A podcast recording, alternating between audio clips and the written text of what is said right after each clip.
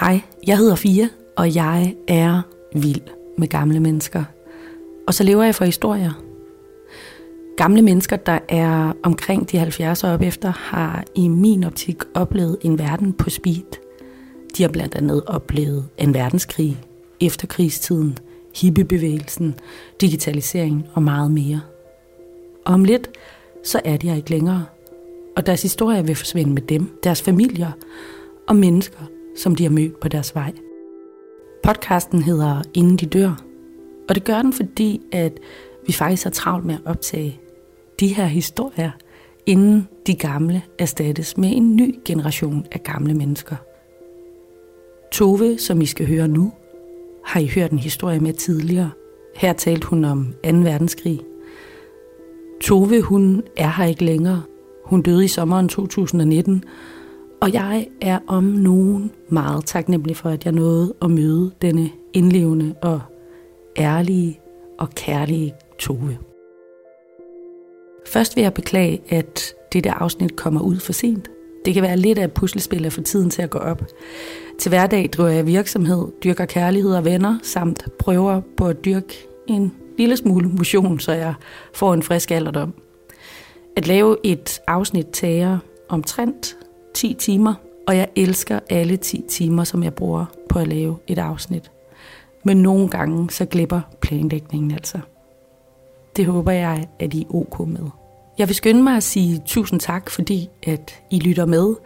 Det er dejligt at vide, at der på så kort tid er kommet en fast lytterskare. Jeg kan fortælle jer, at inden de dør er til for at blive, men der vil også komme små pauser imellem sæsonerne. Så derfor vil jeg den 17. december gå på juleferie og vende tilbage den 4. februar.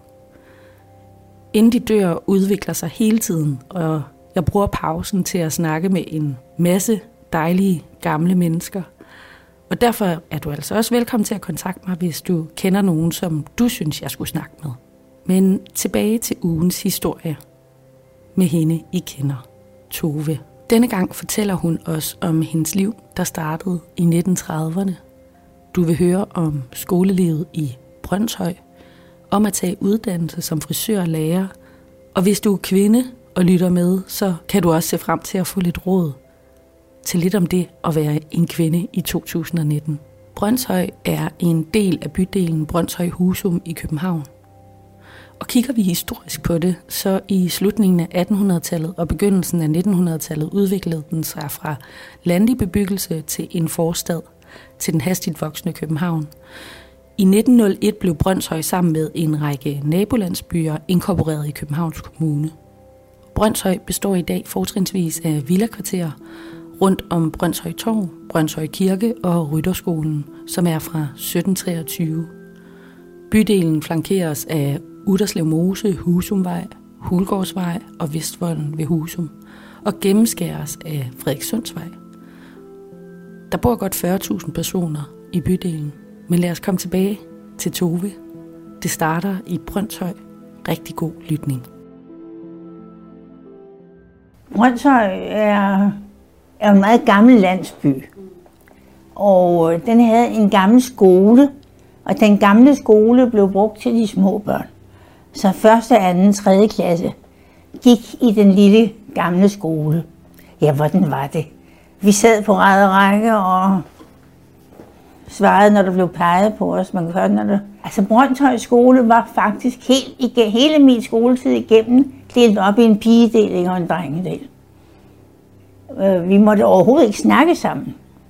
Der var, der var stor plantning imellem os i gården. Og der var der var der lærere, der stod og ventede, eller skilte og sad. og vi havde, som piger havde vi næsten kun lærerinder. Og de så omvendt havde drengene næsten kun mænd som lærere. I første halvdel af 1900-tallet var det offentlige skolesystem stadig funderet på adskillelsen mellem byskoler, købstadsskoler og København, københavnske skoler, som blev indført med skoleanordningen i 1814. Lovgivningsmæssigt kom det næste brud med traditionen i begyndelsen af 1930'erne, hvor kirkens overordnede tilsyn med skolen blev fjernet, og den lokale præst ikke længere var født formand for skolekommissionen, og udelukkende havde fagligt tilsyn med kristendomsundervisningen. I 1937 udjævnede en ny folkeskolelov en del af forskellene mellem land- og byskolerne, med et krav om, at der skulle udbydes samme fag i de to systemer. Det stillede store krav til skolernes fysiske rammer og særligt fag som husgærning, naturhistorie og fysik, som nu også skulle undervises på landsbyskolerne. Og det satte yderligere fart i en tendens til at bygge store, veludstyrede centralskoler som afløsning på de små lokale skolebygninger. En tilsvarende vækst i skolebyggeriet foregik i de voksne forsteder til landets største byer, hvor nye arkitektoniske skoletyper, særligt aflagsskolerne, skød op. Trods de nye pædagogiske strømninger, som inspirerede især de yngre lærere, var disciplinen fortsat stram, og lærerne måtte revse børnene med spanskrør. Lusinger og andre straffe var formelt forbudt, men det var udbredt. Autoritet og intimitet kom dog ofte til debat. Og i 1920'erne udstedte det såkaldte berøringscirkulære, hvor det blev fastslået, at lærerne ikke måtte have unødig fysisk kontakt med eleverne, for at komme beskyldninger om upassende opførsel i forkøbet. De snor måske over fingrene. men, men det var ikke sådan noget med, at de fik spansk rør eller sådan noget. Det tror jeg nu nok, de fik nogle af drengene, som, som blev alt for slemme. Ikke? Men øh, ja, det var også forfærdeligt. Ja, hvorfor skulle de... Som om de nogensinde har hjulpet. ja, nej. Men øh, det var meget opdelt. Så det var egentlig underligt. Men andre skoler i København havde, havde samlet både øh, drenge og piger i samme klasse. Men øh, ikke på det tidspunkt der.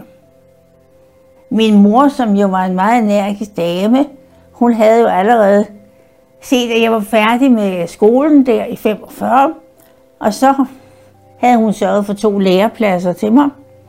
Og så kunne jeg selv vælge, om det skulle være den ene eller den anden. Jeg kunne være blevet modist, det er en, der syr hatte. Eller jeg kunne blive damefrisør. Så kunne jeg selv vælge. Men jeg skulle ikke gå hjemme. Der var ikke noget, der hed sådan slappe af over. Det eksisterede Så jeg valgte at blive damefrisør. Og øhm, der stod jeg så min læretid igennem. Jeg gik på aftenskole inde på strøget, og om dagen var jeg så i på salongen. Og øh, så havde jeg nogle år, hvor jeg var damefrisør. Og det var sådan set meget sjovt, fordi det var, jeg var med i nogle spærrede spændende konkurrencer og sådan noget. Så det var egentlig meget sjovt. Og jeg var også i, sådan nogle, i den fine salon, hvor det var fjernsynet, der kom ind i billedet. Øh, det var en salon på, på strøget, som øh, lige netop øh, var, var ham, der stod for, for hårdsatning på fjernsynet. Ja, ja, det var meget fint. Det minder lidt om det der, den der krøniken. ja. Krøniken er en Emmy-nomineret dansk dramaserie i 22 afsnit fra Danmarks Radio. Den er skrevet af Stig Torsbo og Hanna Lundblad. Serien blev udsendt i fire etapper fra 2004 til 2007. De blev instrueret af Charlotte Sealing, og serien følger fire skæbner, Ida, Palle, Søs, Erik, fra 1949 til 1973. Hvis ikke du har set den, så vil jeg virkelig anbefale dig at gøre det. Så jeg blev damefrisør, og jeg arbejdede som damefrisør i nogle år. Øh, men så blev jeg træt af det. Og så gik jeg på seminariet. Men det var så, da jeg var færdig med det, for der havde mine forældre jo faktisk betalt en uddannelse. Så sagde jeg, nu klarer jeg mig selv. Efter 2. verdenskrig opstod der et stigende behov for at give økonomisk støtte til de unge, der ønskede at fortsætte ud over dette niveau. Den såkaldte ungdomskommission fremførte i 1951 ikke blot ud fra retfærdighedshensyn over for den enkelte borger, men også begrundet i samfundsmæssige interesser, ønsket om tilvejebringelse af støtteordning, som åbnede den egnede, men ubemidlede student med mulighed for at gennemføre en uddannelse ved højere læreranstalt. På grundlag af blandt andet denne kommission oprettedes Ungdommens Uddannelsesfond, som så senere blev til statens uddannelsesstøtte, som vi også i daglig tale kalder SU. Og det gjorde jeg så også. Jeg fik et værelse på Nørrebro, jeg kunne bo i, og øh, så satte jeg en annonce i Nørrebrobladet, at øh, jeg kunne komme hjem til folk og ordne det, deres hår, hvis de havde problemer. Og øh, så indrettede jeg min cykel, sådan så det hele kunne være på. Og så det levede jeg af det meste af den tid, jeg gik på seminariet. Der mødte jeg min mand. Men det var jeg ikke ene om. Sådan en klasse var vi fem par. og det var ret fantastisk. Fordi min herregud, vi sad der hele dagen. Hvad skulle vi lave? ja, hvad skulle de ellers lave på seminaret end at flytte med drengene? Tove fandt sin mand på seminaret, og jeg synes, det er så spændende at høre kærlighedshistorier. Man hører jo ofte, at kærligheden var anderledes dengang for mange år siden. Altså jeg tror nu, at kærligheden var den samme, men at relationen og behovet for hinanden var anderledes. Han kom fra Korsør, og jeg havde aldrig hørt om Korsør dårligt så, så jeg var med hjemme og besøge ham på Korsør. Og jeg synes, det var et fantastisk sted. Så, men det var ikke derfor selvfølgelig. Men ja. Korsør er en by på det yderste vestlige hjørne af Sydvestjylland ved farvandet Storebælt. I Korsørs gamle bydel findes strategisk placeret ved den gamle indsejling til havnen et fæstningsanlæg, som går helt tilbage til 1100-tallet. Det store røde tårn står stadigvæk i sin fulde højde og er synligt langt omkring. Bag ved voldgraven kan man også se en af de store magasinbygninger opført i 1600-tallet. Bygningen huser i dag by- og overfartsmuseet om Korsør og den nedlagte Storebæltsoverfart. Ikke langt fra de gamle voldanlæg ligger de nutidige forsvarsanlæg i form af flådestation Korsør, som udgør en af de danske flåders to baser. Flådestationen har mange hundrede ansatte og er hjemsted for en stor del af søværnets skibe med tilhørende depotfaciliteter placeret i og omkring Korsør. Korsør har i alle tider været præget af at være det naturlige udgangspunkt for salas til Fyn, og overfart har fundet sted i mange århundreder til Nyborg. I Algade finder man således Kongegården, som er en flere århundrede år gammel herskabelig bygning, opført med det formål for øje, at kongen og hans følge kunne have et komfortabelt sted at opholde sig, når man på rejse mod Fyn ventede på gunstigt vejr til sejladsen over Storebælt. Kongegården bruges i dag til en permanent udstilling af korsørkunstneren Harald Isenstein, og dels til skiftende udstillinger, koncerter med mere. Men vi skal tilbage til Tove. Vi skal tilbage til, hvorfor Tove faldt for sin medstuderende på lærerseminaret. Så var han glad for børn. Det var også derfor, han ville være lærer selvfølgelig. Og øh, lærer også gerne ville have børn, så gav det så også, ikke? at vi selvfølgelig gerne ville have nogle børn. Så det fik vi så sandelig. Ja.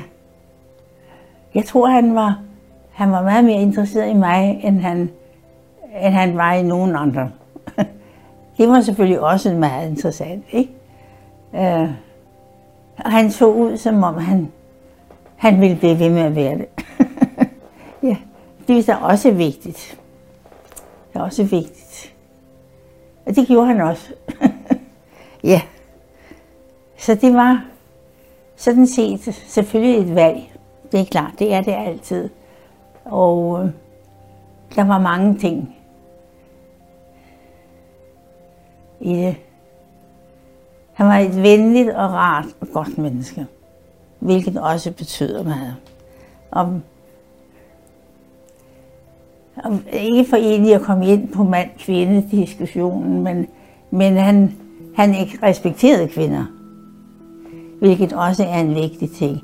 Det var ikke normalt dengang. I begyndelsen af 1950'erne var den typiske rollefordeling mellem manden og kvinden ganske klar. Kvinden var husmor og skulle holde hjemmet pænt og ordentligt, mens manden gik på arbejde og sørgede for indtægten. I løbet af årtiet begyndte flere og flere kvinder at arbejde, Men det var stadig dem, der skulle holde hjemmet. Med status quo på kønsrollerne og husmoren på arbejdsmarkedet blev der i sagens natur mindre tid til at opretholde hjemmets standarder. Blandt andet derfor kom der i løbet af 50'erne en række tiltag, der skulle lette hverdagen for kvinden, hvis arbejdsuge godt kunne nærme sig de 70-80 timer. Statens husholdningsråd kom for eksempel med anbefalinger til, hvordan man sparede tid i køkkenet.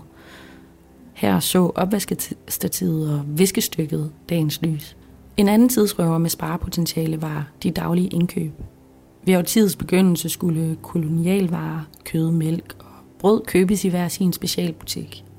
Men nu fik de danske kvinder et behov for noget mere effektivt. Med inspiration fra USA kom supermarkedet, der gav kunderne mulighed for at købe alle dagligvarer på det samme sted. Selvom husholdningen stadig var kvindernes, kunne kvindernes indtog på arbejdsmarkedet tolkes som et signal om en forandring, der var på vej. Hidtil var der sjældent blevet stillet spørgsmålstegn ved de traditionelle kønsroller, men med en arbejdende kvinde synes det pludselig mere oplagt og legitimt, eksempelvis at tale om, hvorvidt manden også kunne hjælpe til med husholdningen. Altså, ja, de kunne, har måske nok respekteret deres koner, men de synes alligevel, det var mændene, der bestemte. Ikke? Det var det jo også. Jeg kan huske, at min far engang blev spurgt, hvad min mor stemte på. Og så sagde han, hun stemmer selvfølgelig det samme som mig og jeg tænkte, det gør hun i hvert fald ikke. Det, men det vidste han ikke.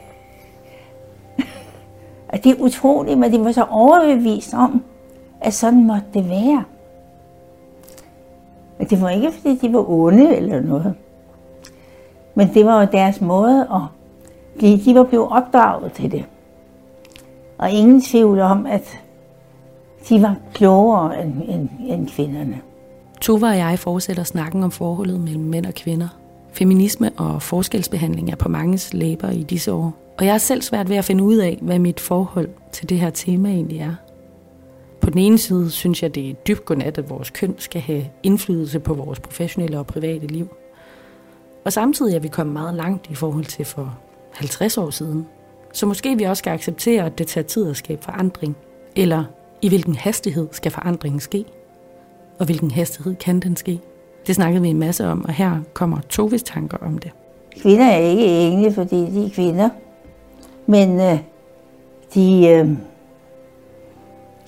de skal have det, de skal have.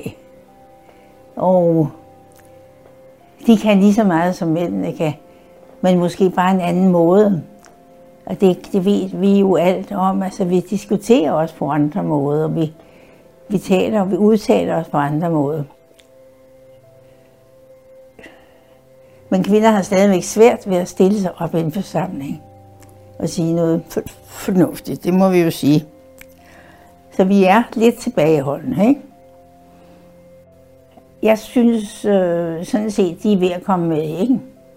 Det må jeg indrømme. Jeg synes, at de er også ved at blive accepteret for det, de er. Altså, det er jo ikke, fordi de er, de er ikke nogen engle. Altså, der er alt for mange kvinder, der faktisk er mere, mere ude efter andre kvinder, end det er ude efter mændene, hvis det endelig skal være. Og øh, de kunne stå sammen. Så ja, det kommer helt automatisk. Jeg er næsten sikker på, at det er kvinderne, der uddanner sig i dag. De kan ikke vare mere end to-tre generationer, før kvinderne sidder ved toppen. Og det kan vi jo så diskutere, om det er godt eller skidt. det ved vi ikke endnu. Nej, jeg tror ikke, at kvinder er mindre krigeriske end mænd, for eksempel. Men mænd har den større muskelkraft, end kvinder har. Og det er vel altid dem, der har, har, har kunnet klare sig på den. Det er der jo trods alt en del mænd, der gør her. Til sidst spurgte jeg Tove, om hun havde et godt råd til os unge danske kvinder. Jeg synes, det går egentlig rigtig godt. Det synes jeg faktisk. Kvinder, de laver, nu laver egne firmaer, de står, når topstillingerne. Jeg har to døtre, som når topstillinger. de klarer sig fint, så der er ingen problemer, hvad det angår. Og øh, ja, jeg har også altid tjent flere penge end min mand. Og det kan jeg se, at mine døtre også gør. Men det er udmærket. Det sker der jo ikke noget ved, vi har fælles konto. så det går fint, ikke? Og man skal jo selvfølgelig heller ikke ligefrem træde på mændene. Hvorfor skulle vi det?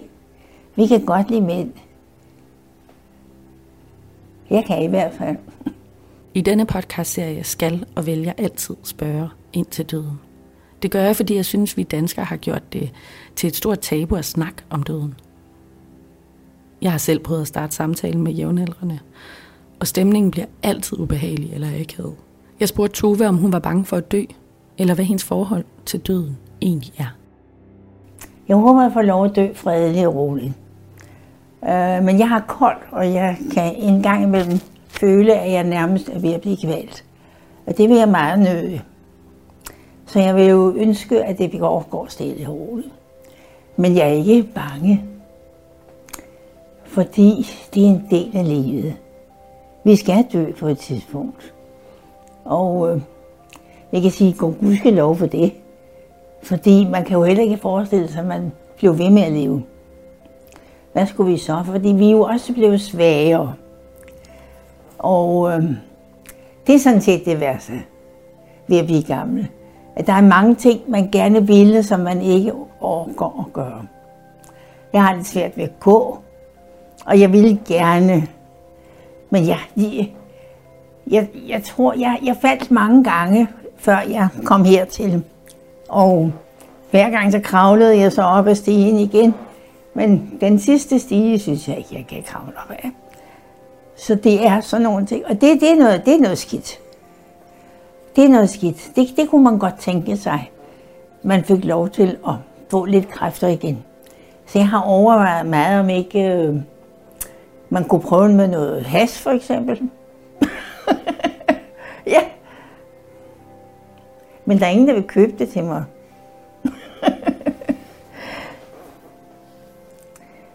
For det kunne da være en dejlig ting at få lidt kræfter, lidt energi.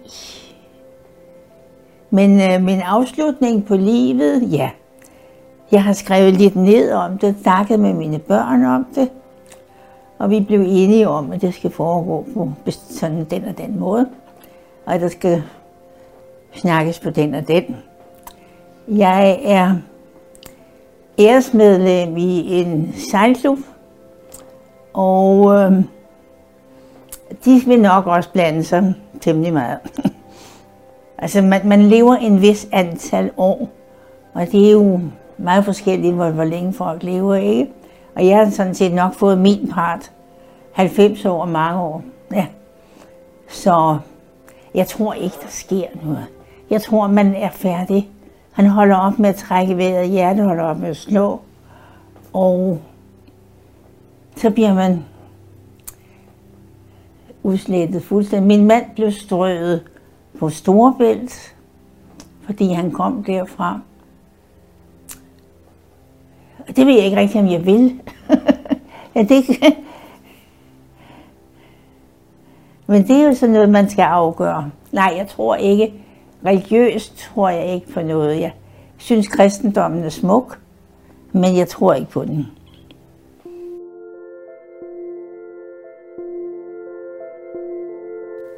Jeg snakkede med Tove i starten af året, og i dag er Tove død. Da David, som er fysioterapeut på Betania hjemmet, fortalte mig, at Tove var død, gik der et sus igennem min krop. Pludselig mærkede jeg, hvorfor det er så vigtigt at lave den her podcast-serie. Og hvor vigtigt det er, at jeg og andre laver mange flere. Som Tove selv siger, har hun nok levet sin del af livet, og 90 år er mange år at leve. Men Toves erindringer og livsøjeblikke kan lære os rigtig meget. Derfor er jeg taknemmelig for, at jeg fik talt med Tove, inden det var for sent. På torsdag er det den 31. oktober. Det er alle helgens aften. I børnehaven og skolen ved de færreste børn, hvad det egentlig er for noget. Halloween derimod, det kender de godt. For i de senere år er det blevet mere almindeligt at fejre Halloween. Både alle helgen og Halloween var oprindeligt en kristen fejring, hvor de døde blev mindet, men efterhånden er det religiøse indhold i Halloween helt forsvundet. Nu om dagen så forbindes Halloween med uhygge, med monstre og lys i udskårende græskar. Jeg fejrer ikke selv alle helgen eller Halloween, men efter at ældresagen spurgte, om jeg ville tale ved et arrangement med titlen Eller helgens aften, vi mindes dem, vi har mistet, på Jøderup Højskole har jeg været vældig nysgerrig. Og på næste tirsdag deler jeg et særafsnit fra Jøderup Højskole. Det er en liveoptaget samtale med en gammel kvinde fra Jyderup omegn. Når jeg har spurgt Indidørs historiefortællere ind til deres forhold til døden, at det naturligt kommer til at omhandle om, hvad man tror på. Og oftest er det måske sådan med døden, og især den ældre generation, at det kommer til at handle om religion. Det er noget, som jeg har tænkt meget over. Jeg er ikke religiøs, men jeg datede på et tidspunkt en, som var religiøs. Og han udfordrede mig på min tro. Og det fik mig til at tænke over, hvad er det egentlig, jeg tror på? Her er, hvad jeg er kommet frem til. Jeg tror på, at når vi dør, så dør vores krop og sind, men vores sjæl lever videre i de mennesker, hvor vi har delt en oplevelse med. Derfor er det vores ansvar som levende mennesker at lytte til alles historier og blive lyttet til. Så jeg håber, at du på torsdag vil give dig selv bare et øjeblik til at mindes en eller flere, som du har mistet. Giv dem en kærlig tanke og mindes en positiv oplevelse, som du har haft sammen med den eller dem. Tænd så et lys og lær sammen lade mange sjæle lyse på alle helgens aften. Vi lyttes ved på næste tirsdag.